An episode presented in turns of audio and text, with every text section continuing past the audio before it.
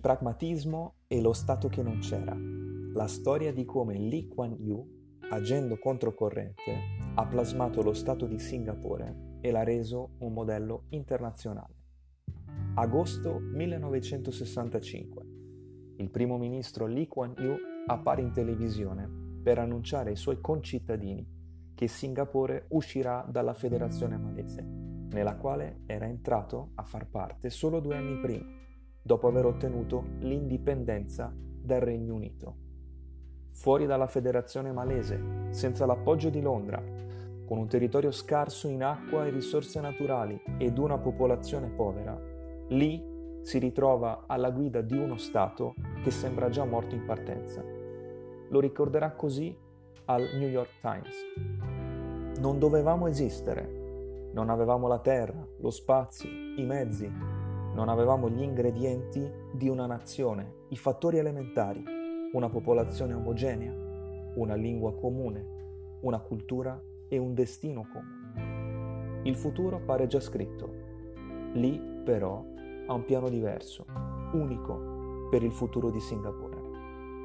Quei giorni drammatici segnano il punto di svolta. Sì, perché la maggior parte dei paesi che ha conquistato l'indipendenza dopo la seconda guerra mondiale, dall'Egitto al Vietnam, seguiva lo stesso schema.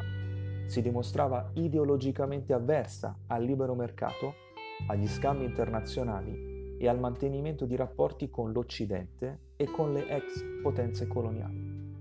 Sembrava una strada obbligata nel 1965, anche per Singapore. Lì fece tutto il contrario.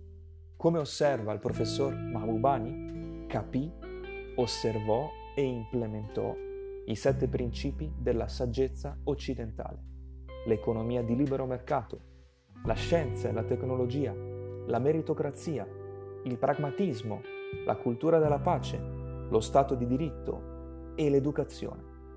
Il pragmatismo di Lee è tutto in questa sua frase. Se non siamo connessi con questo mondo moderno, siamo morti.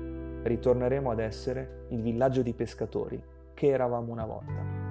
Lee sarà primo ministro della città-stato fino al 1990, per poi ricoprire la carica di senior minister fino al 2004 e successivamente minister mentor fino alla sua morte nel 2015.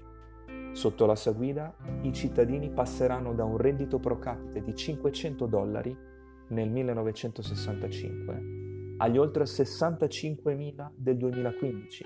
L'economia diventerà tra le più competitive al mondo ed il paese entrerà nella top 10 dell'indice di sviluppo umano delle Nazioni Unite, primo tra gli stati non occidentali.